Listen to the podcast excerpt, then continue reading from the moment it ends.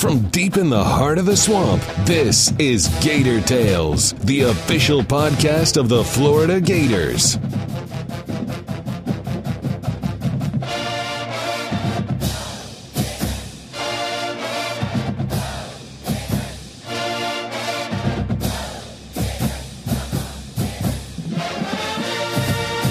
Now the Gators have fourth and 13. On this down, this game, the Gators are four for four on fourth downs. Snap to Grier. Grier looking, looking, looking, throws the ball, got a receiver. There's a catch made on the near sideline. On the right side, 35-30. It'll be Callaway down the sideline. He's going to score. He's going to score. He's going to score. It's a touchdown. Oh my. Oh my. Antonio Callaway, 63-yard touchdown, and the ball game is tied. I just saw magic. Wow. Tremendous protection. Will Grier stood there. Callaway ran a deep curl pattern to get beyond the down markers, and Will Grier threw a laser.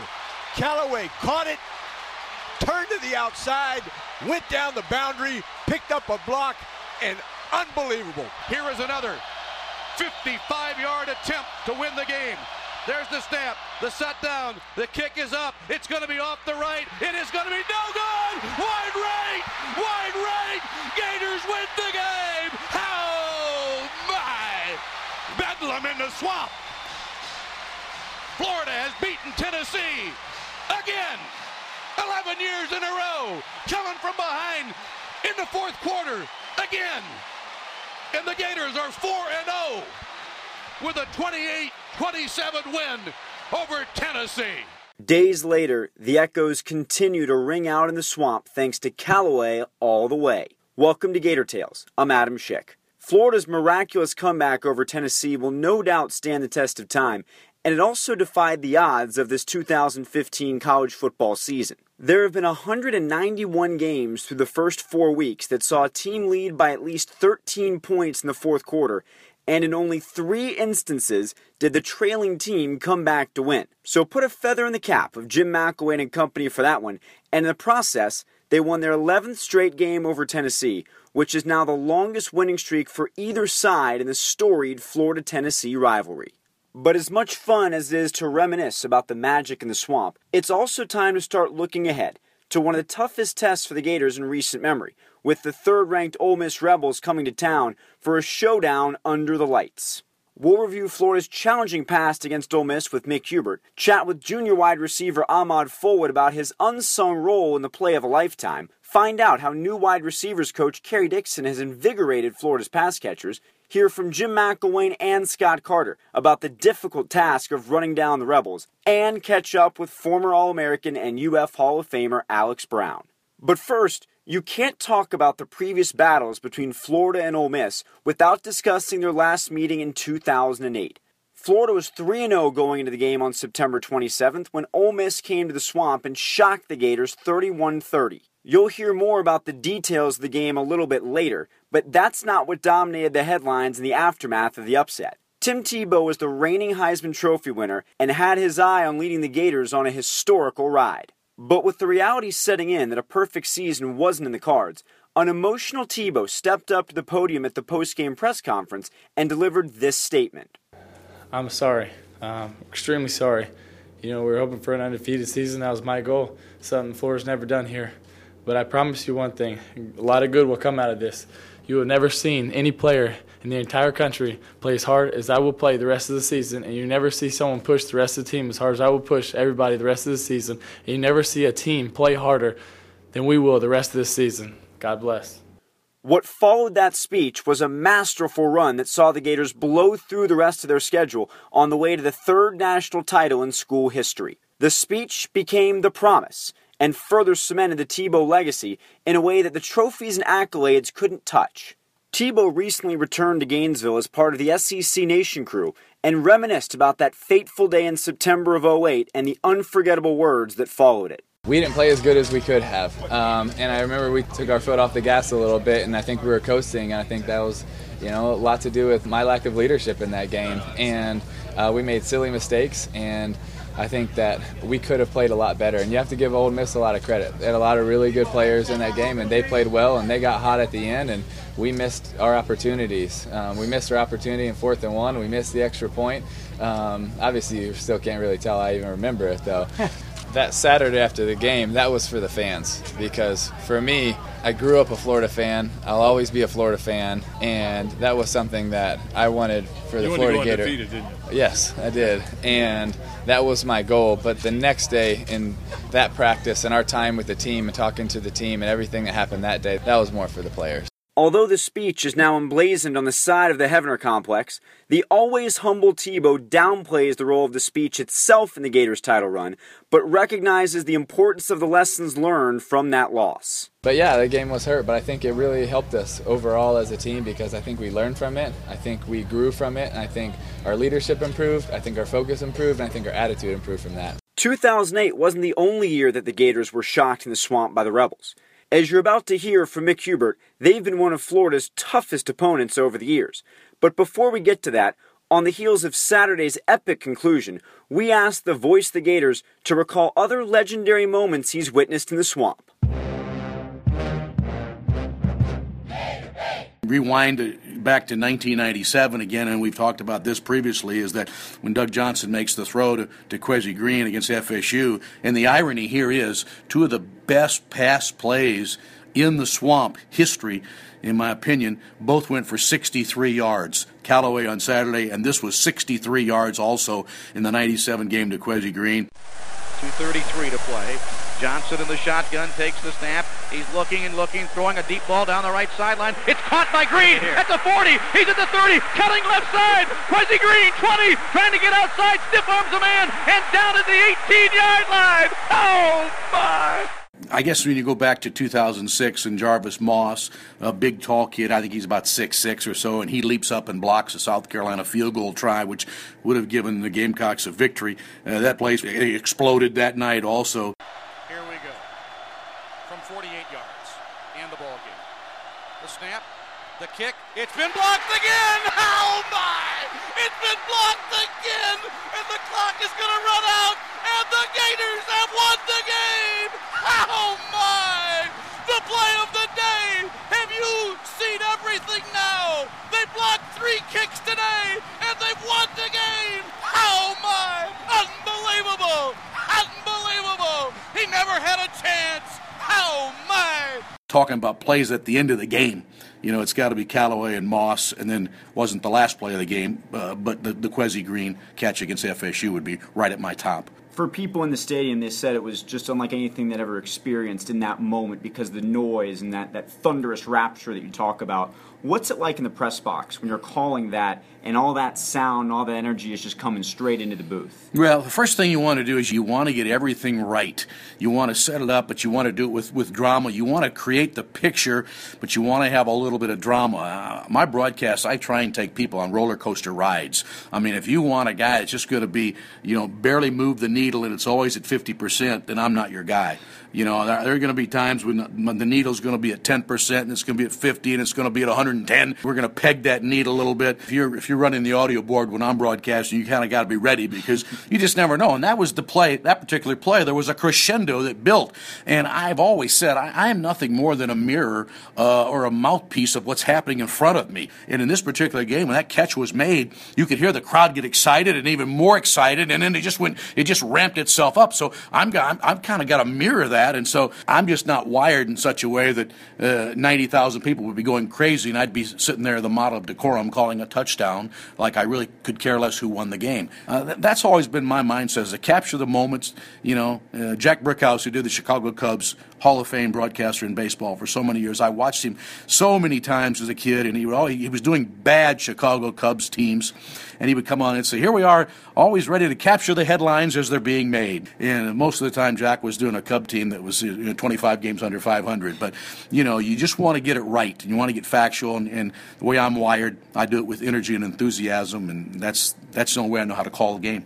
Ole Miss comes in this weekend. This is not a team Florida plays a lot, but when they played them in the swamp, it's produced some some challenging times. Most recently, one of the more famous moments in Florida football history, the post-game speech by Tim Tebow. Yeah, that was a real stunner of a game because I think we had won like 21 of the last 22 before then. We had it going on 06 champions, 07 Heisman Trophy winner, having another great season in 08, and here comes Ole Miss in. And you know, this is a game that the Gators. I mean, no one saw this one coming either. You know, the Gators had the lead at the half. We're up 17-7 at the half, and uh, you know, you're, you're getting a soft drink at halftime, thinking, you know, well, we can close this one out. You know, we're, they're not going to beat us. And Tim Tebow, as great as he is, fumbled the ball. And uh, it, it, cost us, uh, you know, possession, of course. And, and they went on and they got in front of us. And we came back, and it was 31 30. I'll never forget. That was the final score. But we had the 31st point blocked, tried to kick the tying PAT and it got blocked. You know, it was one of those games you scratch your head and you go, I can't believe this. It was it was just for a negative reason, just as unforgettable as Saturday was. And we've talked about this earlier also, Adam, that when I came in, the voice of the Gators, very young, excited, you know, and my first game, and it's I think it was like September 12th or 13th. It was late for a first game, and there were no pre-SEC warm-up games. Game one, we're playing Ole Miss, and my first game as a broadcaster. We make three turnovers, and they go out of the Florida field with the 24 to 19 win. You know, and I'm driving home and and I remember the fans calling in on the dial score, and boy, everybody was so upset, and you know, everybody was getting ripped on. And one guy said, "Yeah, the new announcer, he, he's he's awful too." you know, I'm going, I had nothing to do with it. You know, I'm I'm 0 one, and I'm 0 one, and already I'm I'm being trashed. You know, so but that, as I look back on it, I mean, it's been tough for Florida and, and Ole Miss. I think they've beaten us in three now, three of the last four times they've been to Florida Field. So it's just again, we don't play them a lot. But the Ole Miss and even Mississippi State, those those Mississippi schools have been tough on us. You know, we we had we had a home and home series with them in '94, and, and, we beat them uh, in Oxford and uh, we, we, were great in that game. I remember we held them like 57 yards in the last three quarters of the game, and, and Wuerffel was was uh, I think uh, then a, uh, a, sophomore, and then we beat them back here in the swamp. Uh, we scored touchdowns in the first three plays of the game, first three possessions, bam, bam, bam, touchdown. And at that time, I remember we had scored touchdowns, ten consecutive possessions. Seven the previous game in the first three. Ten straight possessions we had scored touchdowns dating back up until that, that time. And we didn't play them again until Ron Zook was here in 02 and 03. And, uh, you know, for what Peyton Manning could not do, Eli Manning did do. And uh, he beat us twice in, in, those years. In fact, the one year he beat us, he did not throw a touchdown pass. He had no touchdown passes. And as great as Rex Grossman was for our uh, Gators at quarterback, Rex threw four picks in that game. And there again, when Ole Miss has beaten us, by and large, it's been because we have turned the ball over, and, and that's what happened there. Now we see this this edition here of the 2015 Rebels. Uh, arguably one of the best teams they've had in school history. It's certainly the best they've had in, in decades. We'll have our hands full on this one. The Gators will likely need a big night on offense against the Rebels, who lead the SEC in scoring by a wide margin. That means a strong showing from the wide receivers, a young but emerging group of playmakers. One of the elder statesmen by default is junior Ahmad Fulwood, and we started our chat with him by getting a feel for what the mood on the sideline was like when the Gators were trailing late in the swamp.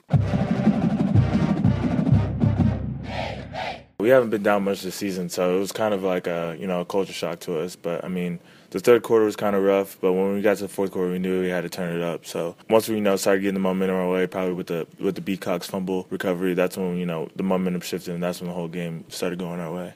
You were part of one of the great plays, probably in the history of Florida football. Describe what was going on during the Antonio Callaway touchdown. We ran a, a specific play that we usually run in practice, so you know, I, I, knew where the ball was going, so I, I, did my job. You know, me and BP did our job to get him open, and I knew he was going to be open because of the way uh, Tennessee's defense was playing. So when Will threw him the ball, I knew he was going to catch it, but you know, I didn't know if he was going to go down or what he was going to try to, you know, do. So I started running towards him to, you know, get ready for the next play. And, and then I see him turn around and, and break out. And once he breaks out, I, I knew he was going for a touchdown because Brandon Powell came down and uh, cracked back on, on one of Tennessee's defenders and took out three of them, actually. He was out from the gates in there. And I just was just running to catch up to him. The UF Geological Society is currently investigating whether or not an earthquake occurred during that moment because of the noise. What's that like? I mean, honestly, I couldn't even hear a single fan. I was just so focused on, you know, him getting in the end zone. And I didn't realize how loud it was until after he had scored and we were both in the end zone. And everyone came up to him and, you know, and everyone's yelling and it was crazy. You're an upperclassman now, and you've seen a lot of things during your time here. What have you seen out of Will Grier, especially in that fourth quarter, in the way that he really grew up in front of everybody? Yeah, I mean, that's what I was going to say. I mean, he matured a lot in that fourth quarter because, I mean, he took some shots that I didn't think he was going to get up from. He was he was battling through a lot of stuff, so he definitely matured. And, you know, he put the team on his back and he made stuff happen. You've gone through three different offenses in your three years here. What's been the biggest adjustment to this offense under Coach McElwain? Probably the details. Everything's very, very detailed. Everything's very specific. So it's all about, you know, being somewhere at the right time, you know, making your right cuts because quarterbacks got to be ready. You got to be ready. So it's all very specific. Florida, LSU arguing over who is DBU. You get to go up against those guys all the time in practice. Who's the toughest one to match up with? Well, Vern obviously is going to be one of the tougher ones. Uh, they're all really good though. Jalen Tabor is a really tough guy. Uh, he's long, you know, he can play the ball real well. Uh, Quincy's a stronger one, so is B Pool. So I mean, I, I, think they're all tough guys, you know, to go against in practice. I mean, Keanu's one one of those guys, and, and you know, in the run periods that you know he gives you a challenge as well. He's also a really good cover guy as well. May, you know. Marcel, Nick, all those guys. So I think they're all really good. What's it like going up against them all the time? Is that a, a friendly rivalry? How competitive does that get in practice? On practice, it's you know we we were enemies in practice. I mean, we don't see each other as friends.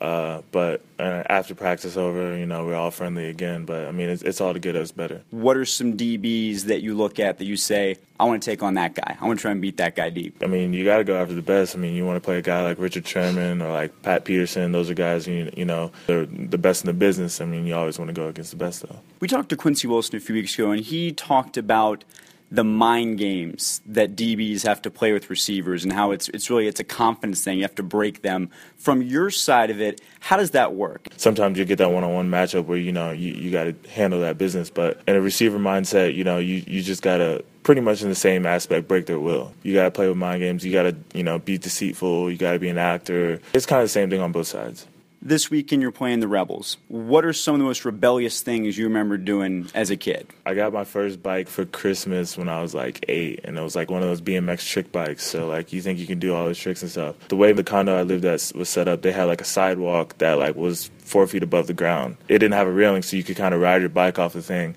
So I thought I was cool and I, I could you know ride it off. But there was like a little wood piece that kind of like kept every like all the the sidewalk together and when I hit the wood piece, I flipped over the bike and you know fell four feet down. The bike landed on me. So that was probably one of the most rebellious things I've done. Was that the last time you rode that bike? Uh, it wasn't the last time I rode that bike. It was just the last time I, I decided to you know try to be a BMX bike rider. You know, a trickster the last time Florida played Ole Miss, it was the famous Tim Tebow promise speech. What do you remember about that when that happened? Uh, I wasn't really big in, you know, to like specific college football teams, but I, I love watching the sport though. So ESPN had it all over everything. I didn't really understand the magnitude of, you know, what he was saying or anything. Um, I, I mean, the promise is written out there outside Heavener complex. But um, I mean, I was just like, this guy's really passionate about what he's talking about. Some people hated it, some people loved it, but I was just like, I didn't really know what was going on. How much can you recite off the top of your head? Any of it? I just remember him saying, "You'll never see someone work as hard as me, or you know, a team bounce back, you know, as hard as this, or something like that." That was pretty close. Yeah. That's pretty good. Let's talk about Ole Miss a little bit. What stands out from the Rebels when you watch them on film? Uh, their D line, their, their D line is probably the strong part of their defense, so they're, they're a pretty good D. We're looking at some places to exploit them. Um, they're a solid defense, I will say that. Uh, I've watched the game where they played Alabama. You know, they can make some plays on offense as well. So it's going to be a challenge, but I think we're ready for it. Coach Mack has said multiple times throughout the week in his press conferences, this is a team that should come in here and beat you guys up pretty badly. When you hear that and the players hear that, what's the response? Is that a motivational tactic? Yeah, it's definitely a motivational tactic because, I mean, we don't believe that. We know we can come compete with this team no matter what ranking they are. So he's just trying to motivate us. In his three years as a Gator, Fulwood has had a different position coach every single year. In a role that has seen more turnover than the defense against the dark arts teacher at Hogwarts, Florida has found some stability and, more importantly, results from Kerry Dixon II. Jeff Cardozo caught up with the new coach and found out how he changed the tenor of the wide receiver room from day one.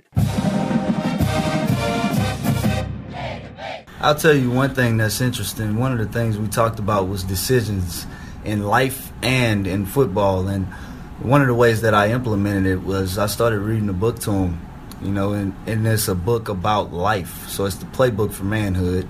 Some of those things they really, really enjoy, and then they start to understand hey, this man really cares about me as a person, not just as a football player. And I think that's where the buy in factor comes from. I think that's huge in everything that we do. You know, those guys really don't care how much you know until they know how much you care. And that's the approach I took as far as coming in and taking this job. What's the development been like uh, on your guys in getting them better route running? Well, we've done a really good job of uh, taking everything in parts.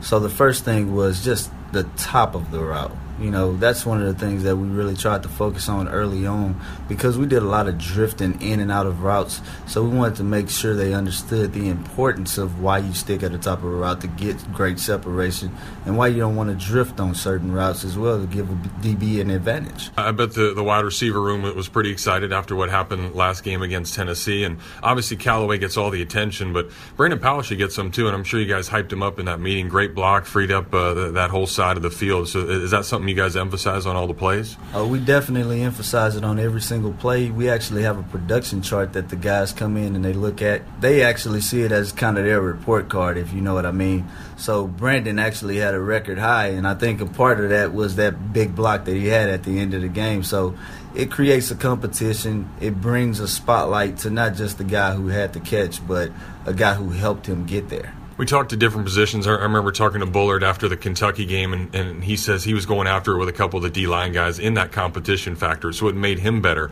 So is it kind of the same thing? If one guy makes a play, then he starts talking trash to the other guy, and then he wants to go make a play? Yeah, it's funny to hear them when they come in and they look at the production chart and they talk about, man, uh, I should have had this, I should have had this on that play, and they get to talking to each other about it, and they want to compete and they want to have the highest grade. So I think the competition is built through different things like that. And any way we can get that done is what we try to do. You're down on the field during the games. Does that help w- with the guys? Because you know sometimes in that Tennessee game we saw maybe some struggles early, but then obviously a lot of production in the fourth quarter. What's it like being down there and being able to talk to those guys throughout the game? It's awesome. I love being on the field and seeing that look in their eyes and understanding how I should approach the situation and uh, how to get the most out of them. Man, I can make an adjustment right there on the spot when I see it. So I really like being down there with the guys and being able to go through and talk them through the game and actually calm them down if they're getting wound up. Because there are a lot of young guys, is that the case? Do you see that, that maybe they're they're too pumped up, too amped up, and you got to calm them down a little bit, or what's that process like? Well, it's interesting because it's only with certain guys, but the majority of our guys they do a good job of not panicking you know, they do a good job, and I think it's because of the preparation and how we practice is the reason their demeanor is really so mellow on the field. You know, some guys, all you have to do is give them a quick reminder, and they go right back to where they belong. You guys have done a really good job of distributing the ball to a whole bunch of different people. Do, do you like that? Do you like maybe going after one or two guys? Uh, I like the distribution. Um, because it doesn't give standing targets for a defense and they have to key a certain guy. So when you distribute the ball to different people, then that gives the defense more to worry about. Now, as offensive staffs, we try to have get it twos so you have certain situations where you want certain guys to have the ball. But I think the distribution is great for the room and it's great for us as far as creating advantages. Well, you got to create a lot uh, against a, a, tough Ole Miss defense. Uh, talk about some of the things that they do. Um, obviously, they got a guy that can get to the quarterback, so he's going to have to get rid of it quick. Yeah, definitely. That guy has a high motor. We have to make sure we have a body on him at all times so that we can open up the offense and do some of the things that we really want to do on the back end. All right, they have great team speed. Those guys really come down and they get there with an attitude. So we have to make sure that we go out and execute first and foremost up front, and then on the back end get open. Is it week to week on you, you look at film, see plays that work, that you're now implementing a few things that, that you did during this week to try to be successful? Yeah, you try to go in and um, look at things that you did well. You know, what can your quarterback do? Uh, what do the receivers feel comfortable with? That helps you as far as continuing to grow and do things off of things that you've already done. Ole Miss presents some very difficult matchups all over the field that Florida will have to contend with on Saturday night. You're about to hear what Jim McElwain and Gator Zone senior writer Scott Carter have to say about some of those challenges. But first, Scott points out that right now Florida is riding a big wave of momentum and turning heads nationally. The Gators returned to the top 25 this week, which in a lot of years that's not a big news, but in 2015 it is because they haven't been there in over two years. This is a Florida team that everyone kind of knows is in transition. You really didn't know what to expect with the quarterback concerns, a new head coach, a new offensive coordinator. Yeah, here they are. They sit 4 0, return to the rankings, and now they're playing their biggest game at home in quite some time against the number three Ole Miss. So uh, I think the atmosphere around campus and just around you know social media, there's there's more buzz about this game, about the Gators and the way they won against Tennessee than than I've seen in quite some time. Should be another fun environment. Be remiss not to say, man, the fans were awesome. And, you know, I, I give them as much credit in that win by the noise that was happening on that last drive that maybe forced a tackle to move a little early and lose five yards. That was nothing we did. That was what the swamp did. That's why it's such a special place. When you looked at the schedule coming into this year, it had an interesting kind of step ladder look to it. Each week got a little bit tougher than the last, and this is obviously the crescendo of that to this point. Incredibly talented Ole Miss team that's riding a, a real high right now for their program. Their signature win, obviously, early in the season came at Alabama. This is a program that hasn't been 4 0 in back-to-back years since 1961 and 62. So we're talking about the buzz here in Gainesville around Florida football. Well, there's also that same buzz out in Oxford around the Ole Miss. Hugh Freeze in his fourth year, you know, he's done a lot, kind of rejuvenate that fan base and program. And uh, you know, victory at Alabama two in a row, they haven't done that ever.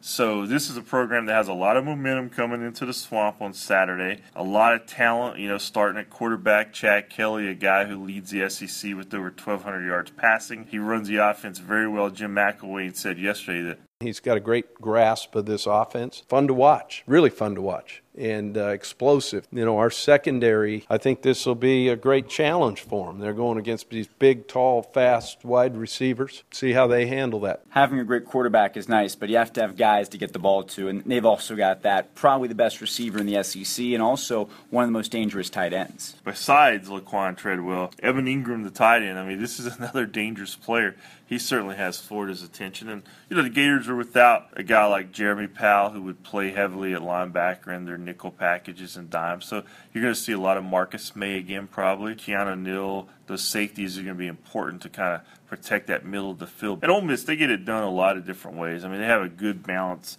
with Jaylen Walton at running back. Kelly at quarterback, Treadwell, Engram a good offensive line. And of course, you got a very imaginative offensive coach in Hugh Freeze. Outside of just tackling better, what else are you expecting to see from the Florida defense? They've done a really good job of shutting down the passing attack the last two weeks, but this is obviously the, the greatest challenge yet. Yeah, with Kelly, he's your traditional drop back passer. Uh, you want to put pressure on him. You know, Josh Dobbs, of Tennessee last week, a little different type of quarterback. He really hurt Florida with his legs more. Kelly is a guy who's going to go back and hurt you with his arm. Jim McElwain talked about how they have so much talent on both sides of the ball, and that's what's really elevated their program. And defensively, that really started when they recruited Robert Nkemdiche. It seems like that started this kind of watershed moment for them recruiting wise. Yeah, that recruiting class from uh, three years ago, I think it was ranked the best in the country by a lot of the uh, recruiting uh, analysts. And it started with uh, and he hasn't disappointed. I mean, not only is he just such a disruptive player on defense,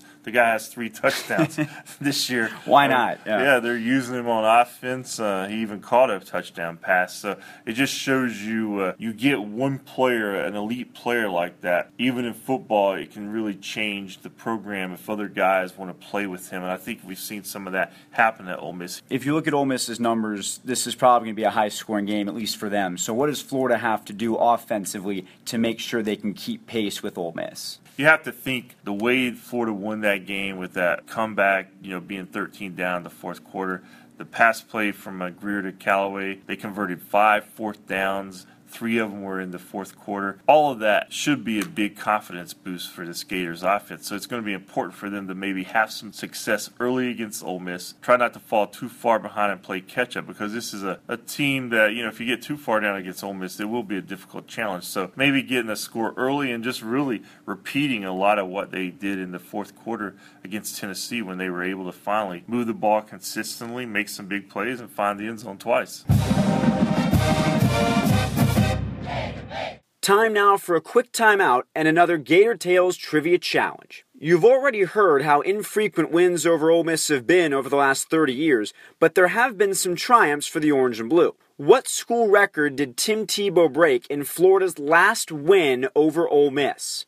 Email your answers to gatorspodcast at gmail.com or tweet them at Gators Podcast, and one randomly selected winner will receive a $25 gift certificate to the online Gator Sports Shop. Speaking of record breaking performances, last week we asked you how many sacks Alex Brown had in Florida's 1999 win over Tennessee.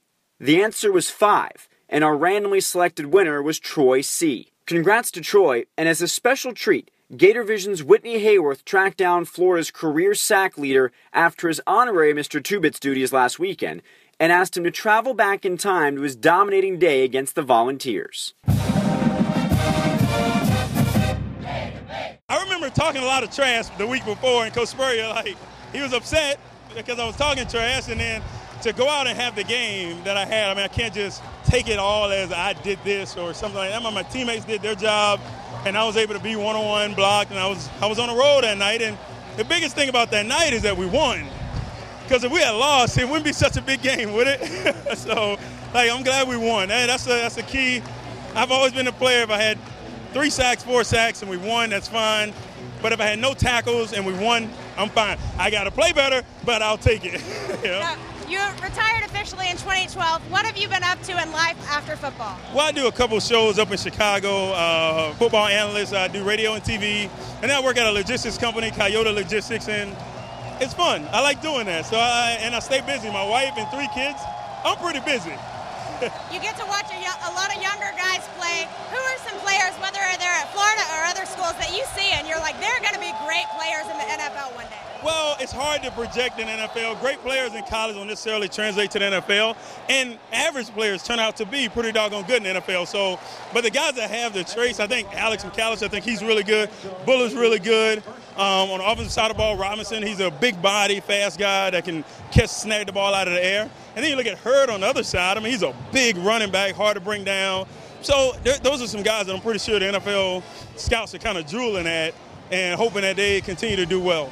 And back to Mr. Two Bits. That yeah. atmosphere standing at the 50 yard line. What's it like being back in the swamp and seeing all these fans you know cheering for I, you? I, I, can't even, but I can't believe I was nervous. I played so many games here. I'm so nervous when I walk out there. I'm just, I'm just hoping I don't trip. You know, like it's one of those things. If I trip on my face, I mean, it's family here, so I guess everybody would laugh. so it was great. And that's going to do it for this week. Remember to submit your trivia answers to gatorspodcast at gmail.com or tweet them at gatorspodcast and use those same outlets to reach out and let us know what you think of Gator Tales and what you'd like to hear in the future. If you haven't already done so, please subscribe to Gator Tales on iTunes, SoundCloud, or Stitcher and give us a review. Make sure to catch all the action on Saturday night at 7 on ESPN when Florida looks to rekindle the magic in the swamp to pull off the upset against the third ranked Ole Miss Rebels. You can also listen live on the Gator IMG Sports Network with coverage beginning at 4 o'clock from Gainesville.